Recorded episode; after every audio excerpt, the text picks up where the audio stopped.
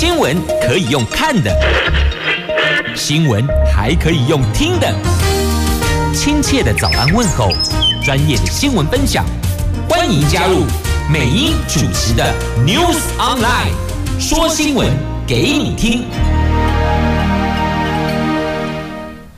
亲爱的朋友，台港后打开后，大家好，欢迎您再度锁定收听 New Sun 我是美英，我是谢美英。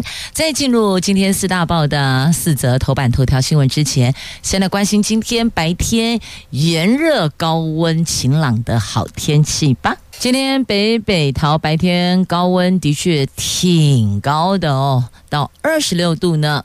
我们今天白天台北、桃园。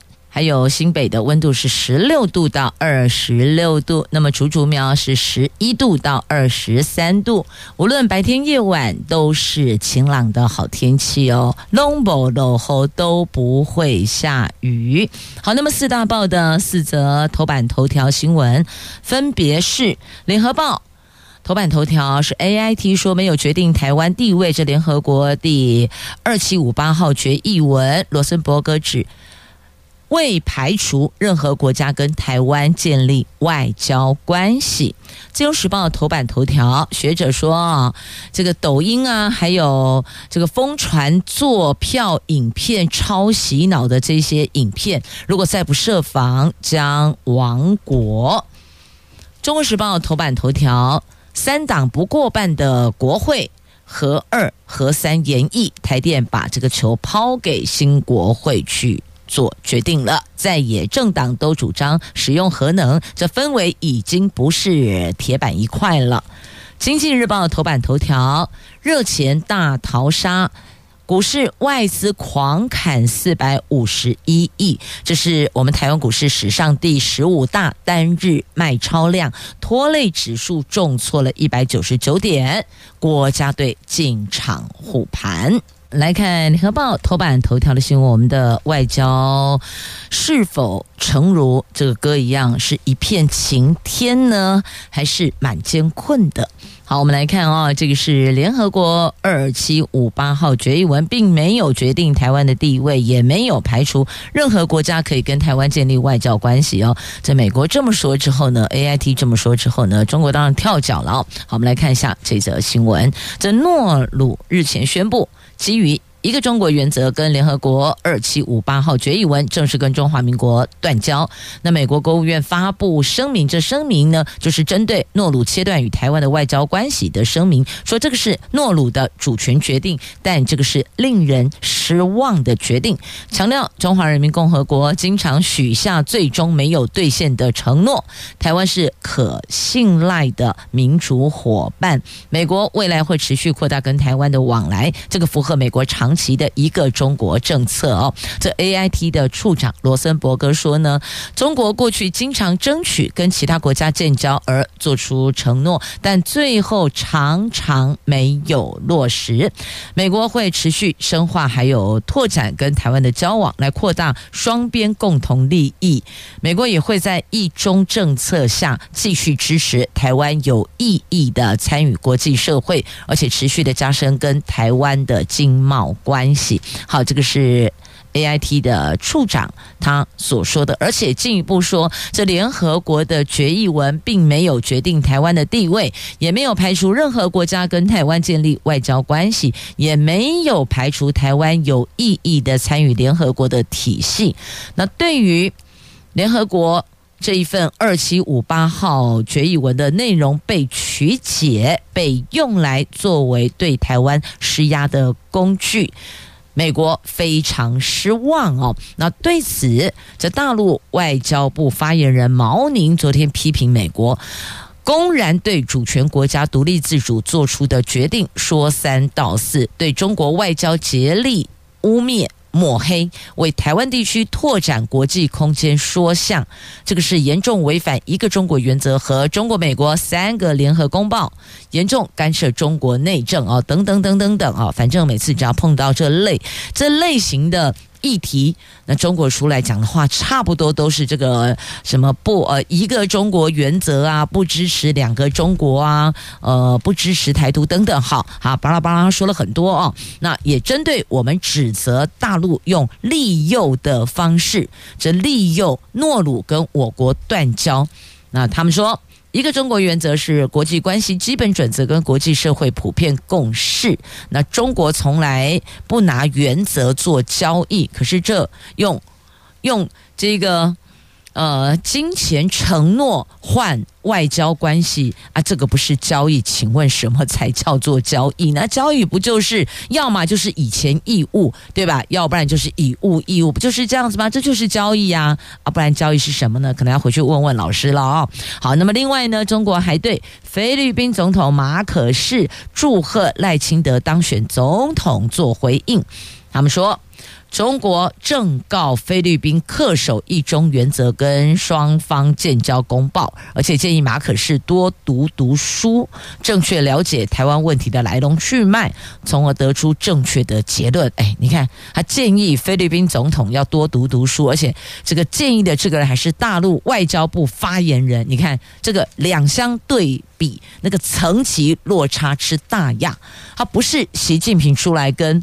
对着马可是说，也不是中国的外交部部长说，而是中国外交部的发言人对马可是说：“你多读读书。”你看这个层级一拉，多贬义呀，是吧？啊、好，那么。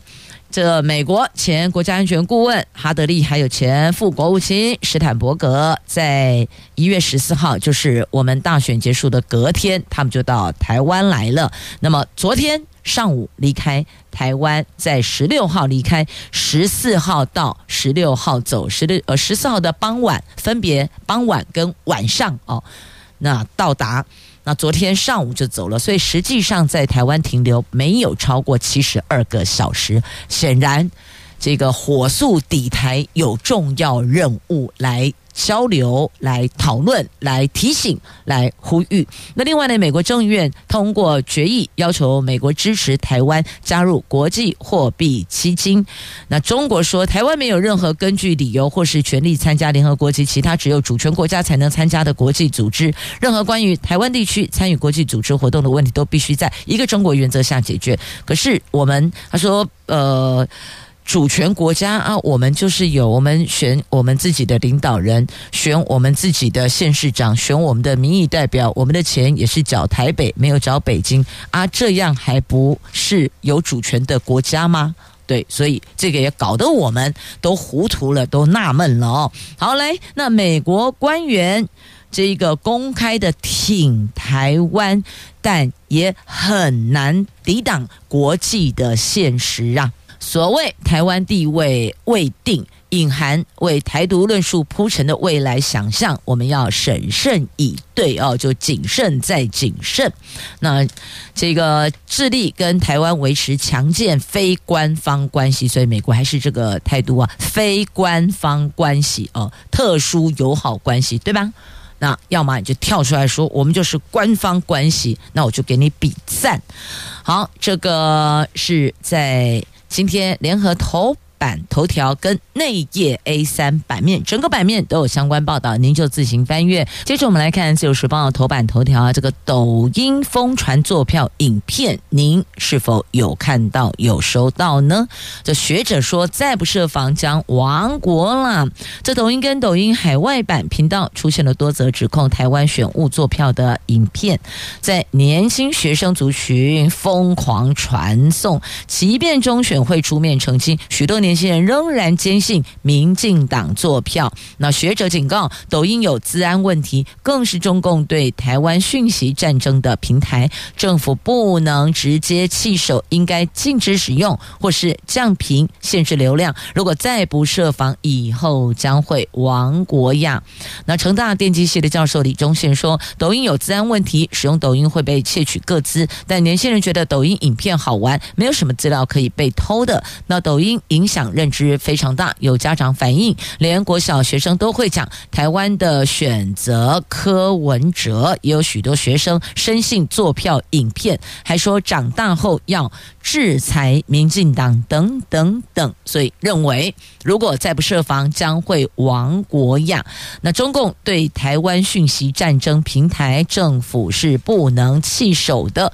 那么抖音散布假讯息，检察机关要查办，他们先要求平台协助尽快下架，再侦办散布者。这深入校园的抖音老师疲于解释。那还有现在这个做票短片疯狂流传呐、这个澄澄清的速度赶不上谣言扩散的速度。那他们说得加强民间媒体识读教育。好，那么除了这个我们选举。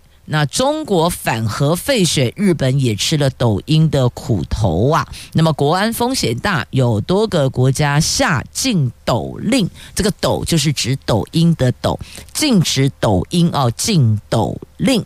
好，这是今天自由头版头条的新闻。那请问您是否也有看到这个坐票的影片啦？亦或者哦提到这个跟大选相关内容的影片呢？啊，那么也提醒大家哦，这个资讯内容你在转发的时候要留意，还是得细细斟酌下是否要转。方好，继续我们再来看，在今天《中国时报》头版头条的新闻，这得交给新国会去主张了哦。这台电财务负担沉重，代理台电董事长的经济部次长曾文生在十六号的年终记者会突然宣布，新国会在野党全面支持核电厂延役、核四重启，台电会准备资料去向新国会报告，一切遵照国会跟政府决议。台电是执行单位，曾文生的说法已经不是过去铁板一块。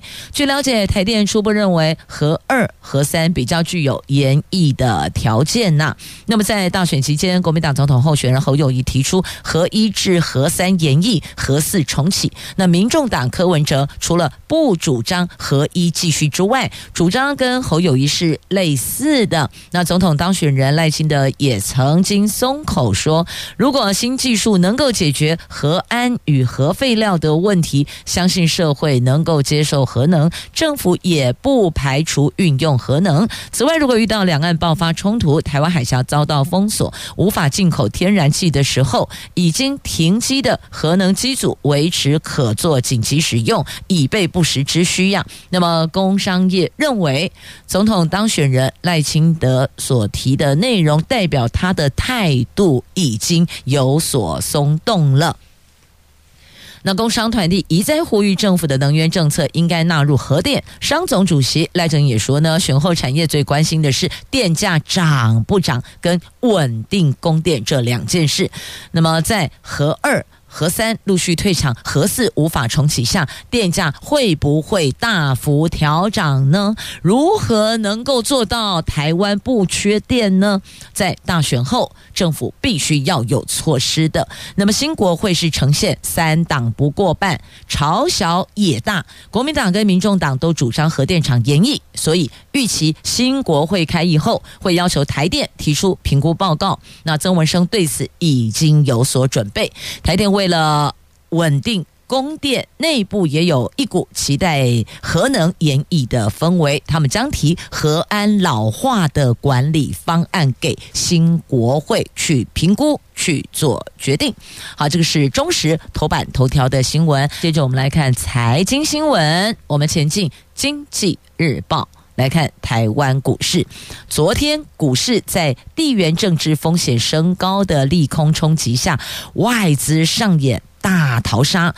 台湾股市大盘开低收低，中场重挫一百九十九点，最后收盘在一万七千三百四十六点。外资已经连两卖，昨天卖超四百五十一亿元，是一年七个月来单日最大卖超量，也是史上第十五大单日卖超金额。红包行情不妙啊！那盘面上八大类股全盘静默，收盘点位是去年十二月七号以来的最低点，成交量扩增至三千一百五十一亿元，呈现价跌量增的不利格局呀。那么，放眼亚洲主要股市里，香港跌势最重。一点九六趴，我们台湾跌一点一四趴，仅次于香港股市，跌幅大于韩国跟日本跟中国的股市。那金管会昨天信心喊话，目前台湾股市上市贵公司基本面还算是稳健的，金管会将持续关注国内外政经情势，还有美国利率政策对台湾股市的影响。这个选举不确定性因素虽然落幕了，不过选后台湾股市面临新的挑战，特别是台湾面临可能的外交困境跟两岸经贸阴影等问题，加上红海危机未平，推升地缘政治风险。在美元指数走强下，亚洲股市跌。多涨少，虽然我们有国家队进场护盘，八大公股行库就买超了七十一点五亿，还是不敌外资的卖压，在市场信心溃散下，昨天股汇市双杀，脏喜这块呢。不过呢，这个股票就是这样，不管赚还是赔，就那都是账面数字在增减，除非。你卖掉了哦，那么做了交易，不然的话呢，那永远都是账面数字增增减减，因此才会有人说嘛，大家都在讲，都了解这个道理哦。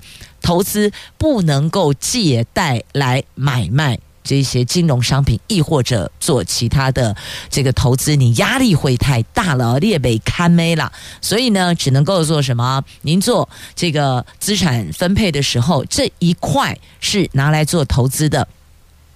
你可以放着，等他再回来，等他景气回来。那如果是借贷的话呢？你每个月或是每天啃掉的利息的压力，会压得你喘不过气来哦。那最后只好断头出场了。因此，再三呼吁大家。投资绝对不能用借贷，那个压力会太大了哦。您再思考思考吧，决定权还是在呃自己的手上的哦。这个股汇市双杀，刚刚看的股市，我们再来看一下我们的台币吧。台币爆量重贬一点七七角，位，央行喊话将适度调节。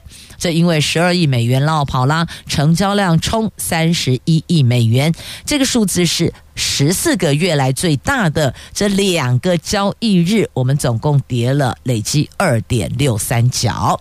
总统大选后，外资信心松动，昨天汇出了十二亿美元，台币重挫一点七七角，收盘三十一点三九二元，是这一个月来的低点，单日贬值幅度达百分之零点五六，而且爆出三十一亿美元的交易量，是这一年多这十四个月来的最大量哦。那央行外汇局指出，因为昨天波动大，为了维持外汇市场秩序。昨天央行有小幅进场调节，因为外资巨额汇出，加上央行进场调节，所以啊，交易爆量。台币在总统大选后两个交易日已经累积狂贬了二点六三角呢。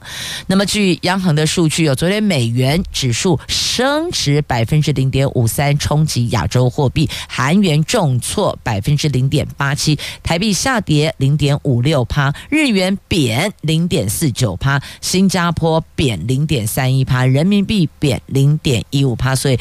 放眼望去，就是贬贬贬贬贬，只有美元升值零点五三趴。好，这是昨天主要货币对美元的汇率。刚刚特别也带到了，您看一下表格化整理在今天的《经济日报》头版版面。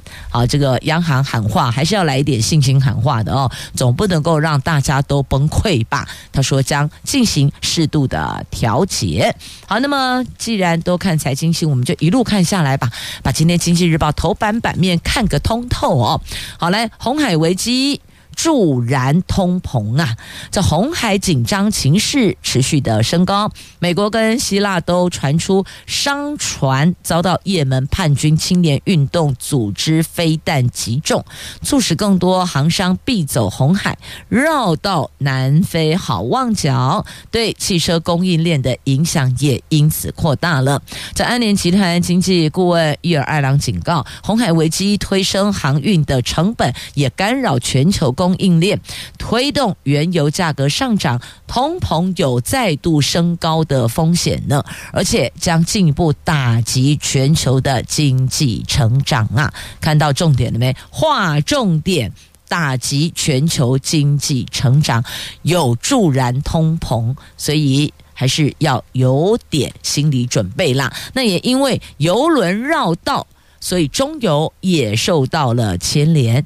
这个红海危机不止促使货轮航商避免航经这一条重要水道，也有更多的油轮跟进。在昨天，至少前天了，今天是星期三了，那十五号是前天号。在前天，至少又有六艘油轮避行红海南端。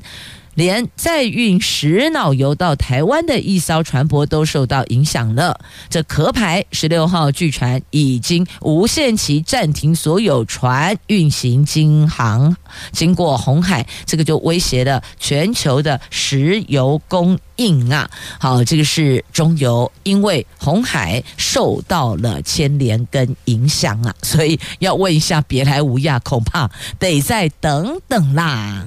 接着我们来看《中国时报》头版下方的新闻，这个第三次世界大战干五亚。来看一下，这来自德国媒体所披露的。是德国的国防部精密情资显示，俄罗斯总统普丁将在今年春天扩大乌克兰战争，进而在今年夏天对波罗的海三小国发动网络攻击，而且煽动暴力事件。到了年底，普丁会利用美国总统大选落幕后的政治过渡期，入侵北约组织东翼成员国，预料明年五月跟北约爆发直接冲突。恐怕引爆第三次世界大战。那对于这份报道是引援引德国国防部的精密情资哦。那么俄罗斯外交部发言人嗤之以鼻，形容这个是去年的占星图。智库北约战略沟通卓越中心的主任则说，这媒体所取得的文件是。北约的军演响定属于训练用的虚构情境，但是前美军驻欧部队司令霍吉斯说，如果普丁认为北约没有防备，这些情境绝对不是危言耸听，它是有可能的。而这份情资内容。把它分为七个阶段啊，第一阶段把时程跟那个进度进程内容都罗列清楚，所以看起来煞有其事，只是被俄罗斯这个嗤之以鼻哦，说这是去年的占星图，说哎，这是故。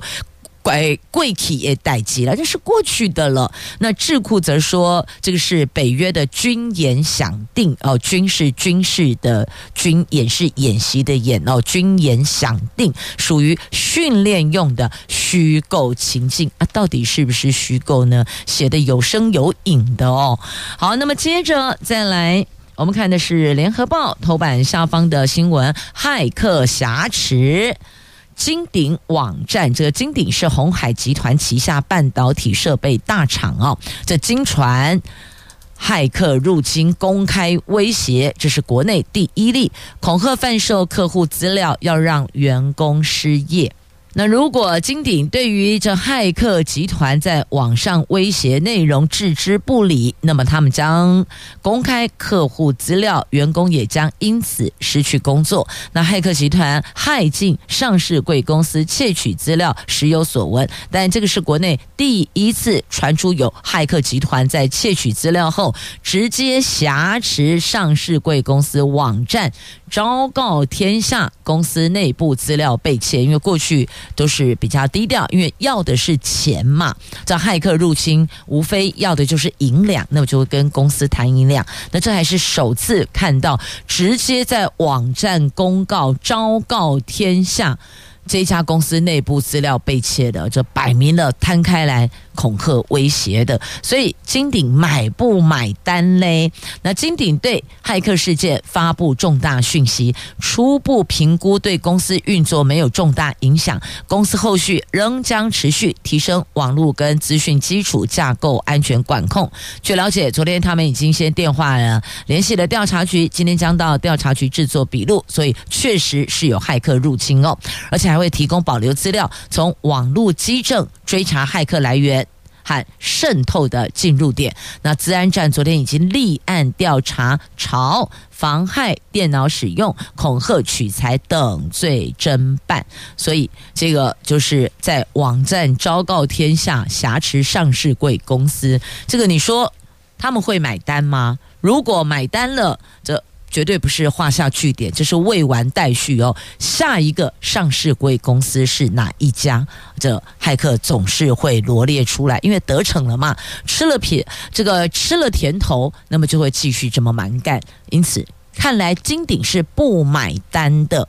直接一撞找上了调查局，这是今天联合头版下方的新闻。好，那么接着我们再来看啊，这个高端合约公开了。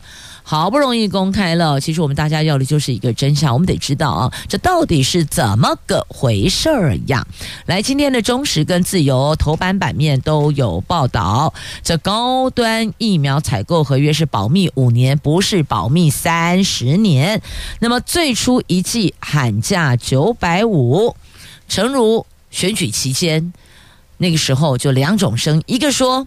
不公开，永远都不公开。另外一个说会公开，但是选后才公开。好，现在是选后公开。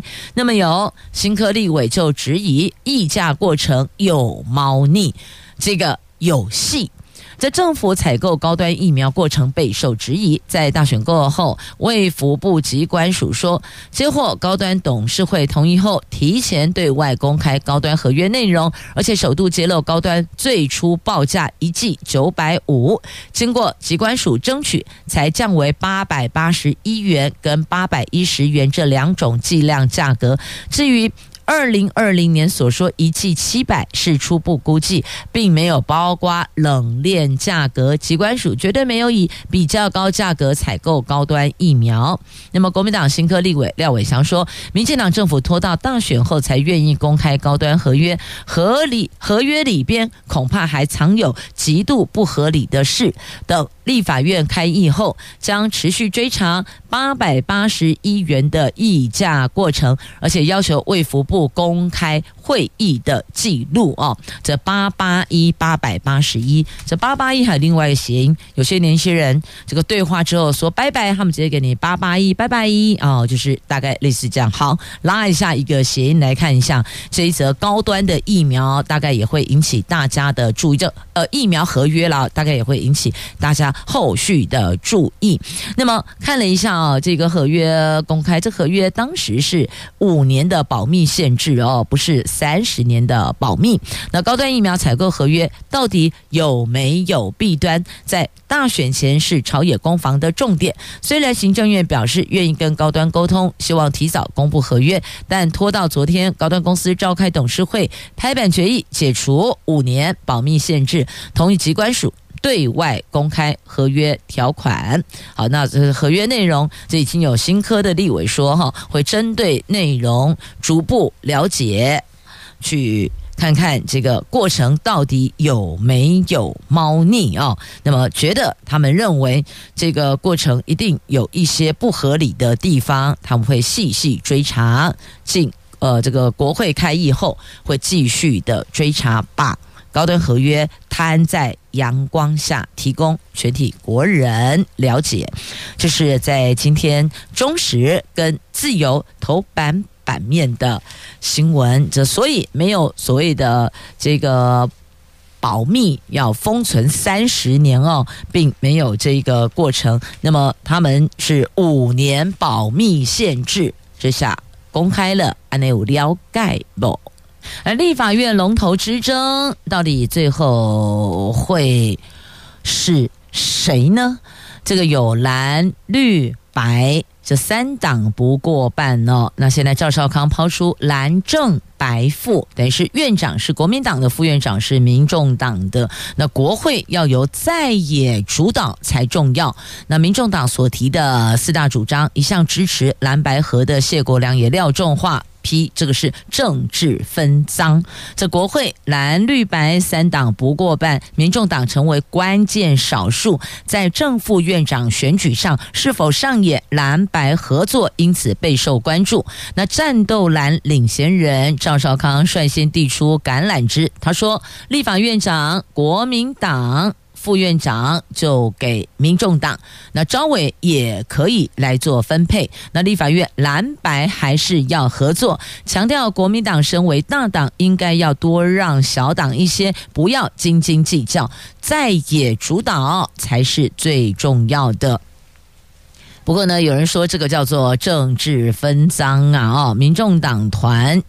副主任兼发言人杨宝珍呼吁民进党：你们要继续来执政四年，请不要再有这种傲慢的态度出现了。好，那民进党说他们的院长人选一定还是游锡坤，但如果单以民进党的立委席次来投票，是不会这个成功顺利争取立法院的龙头的，势必要有合作，跨党的合作哦。好，这三党不过半就。好好去沟通协调。那不过确实哦，这个国会由在野主导，那么更才能够有更强劲的、强韧的监督力道啊，这个是可以去讨论的。那到底叫不叫政治分赃，就见仁见智了。好，那么接着再来看呢，这个是有线电视震撼呐，这个大富跟凯擘因为。严重影响市场秩序，被开罚一亿元。他们算是第一桩违反合并案附加条款，公平会开罚最重案例。昨天公平会宣布，大富媒体凯擘违反二零一零年并购案通过时的附带负担条件，隐瞒公平会跟其他有线电视业者共同经营连麦频道节目，严重影响市场竞争秩序。依照公公平交易法的规定，以法定最高罚锾金额各重罚五千万，所以合计是一亿。而这个是史上头一遭，因为违反并购附带条件而被公平会开罚的案例。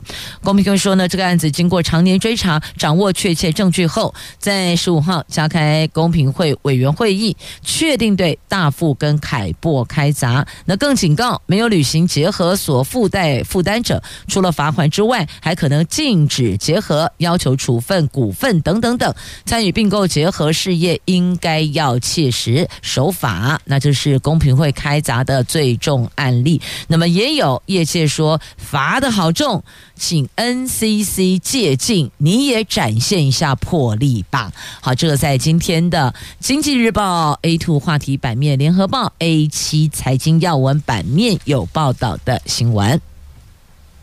接着，我们再来关心的，这个是类流感创十年来的新高啊，就诊人数。创新高，上个星期就十二万七千人次就诊了。那么有一位七岁女童并发脑病变死亡，这今年最小个案。来，流感疫情飙上最高峰，机关署十六号公布了国内类流感上个星期就诊人次十二万七千人次，创下十年同期新高，而且一口气新增四十二例重症个案，有十一例死亡病例，其中。一名七岁女童感染后不幸发生罕见急性坏死性脑病变，发病后第五天身亡，是这一次流感季年纪最小的个案。疾管署说，流感疫情会持续升温，预估在一月二十八号到二月三号这一个星期会达到最高峰，届时一个星期的就诊人次预估会有十三万到十五万人次，所以要提醒所有的朋友们做好自我防护很重要。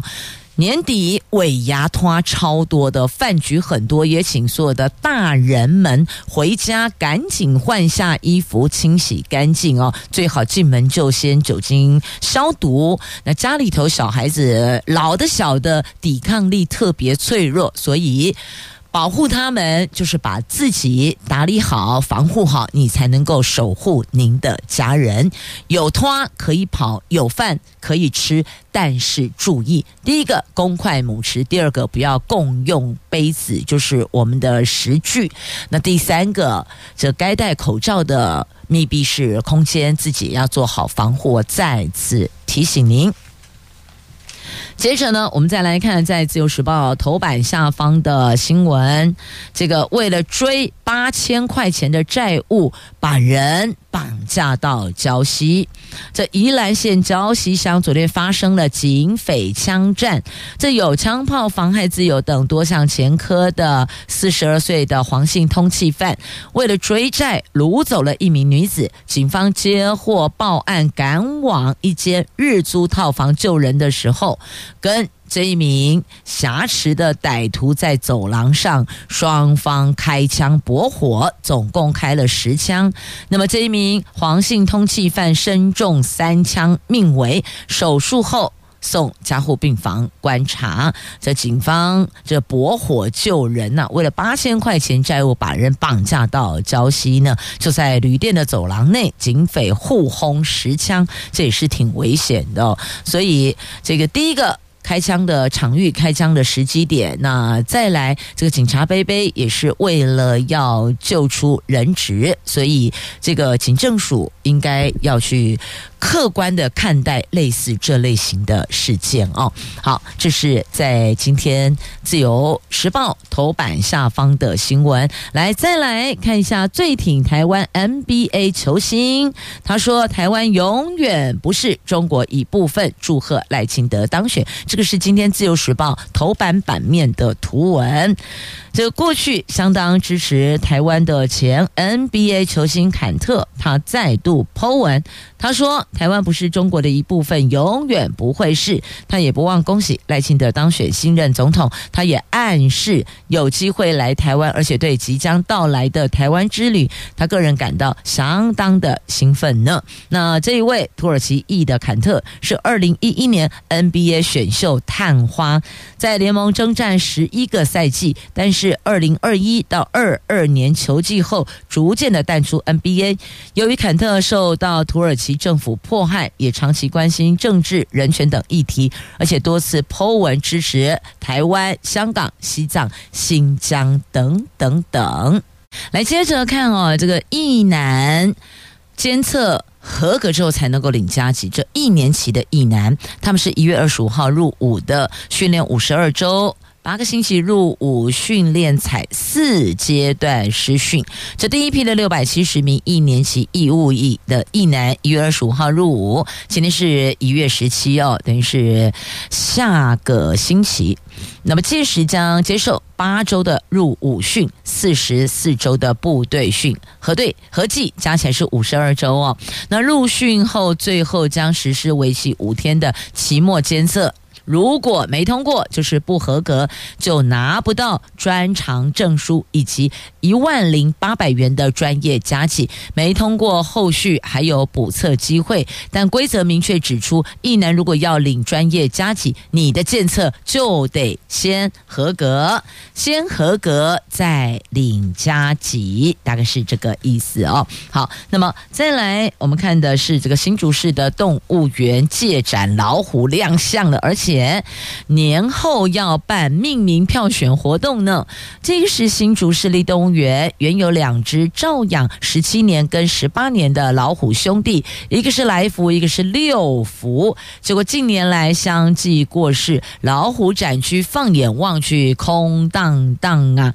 所以，园方向六福村动物园借展一只今年四月将满六岁的孟加拉虎。昨天正式和大小朋友见面呢，哦，好多小朋友超嗨的哦。不过还不知道它叫什么名字，所以呢，预计过年后要办命名票选的活动。不过，台湾动物平权促进会认为，新竹市动物园现行环境跟格局许多层面都难以满足老虎的天性及需求，所以呼吁未来不要再引进老虎了。对老虎来讲，这个空间并不友善，大概是这个意思。好，那么接着再来看，这不用等到年后哦。今嘛就诶，当开西来传啊，开始来算名牌了。今是每年春节都有的加码大乐透。那今年头奖史上最多，春节加码九点七亿，创下近七年来的最高。那还有两千万超级红包，刮刮乐。算是史上最强的，让你刮到手抽筋啊！哎，不是这个意思啦。就有朋友说呢，这春节期间呢，买整本的刮刮乐回去，好生慢慢刮。他说刮到手拢啊那神丢丢哦，然后发现最后哎结算奖金好像差不多。我说那你算运气还不错的，好吧？至少买个希望，刮个盼望。这没买彩券。什么都没有哦，买了至少还有一些想望。好，昨天台彩公司宣布春节电脑彩券加码活动，还有五款的新春限定刮刮乐上市，其中大乐透、威力彩还有 Bingo Bingo 这三款电脑型彩券总加码奖金高达九点七亿，创下史上次高。至于新春限定刮刮乐中最受瞩目的两千万超级红包，这两千万头奖增加到八个，这可是史上最多呢。想不想成为千万小富婆、小富翁啊？拼个刮刮乐吧！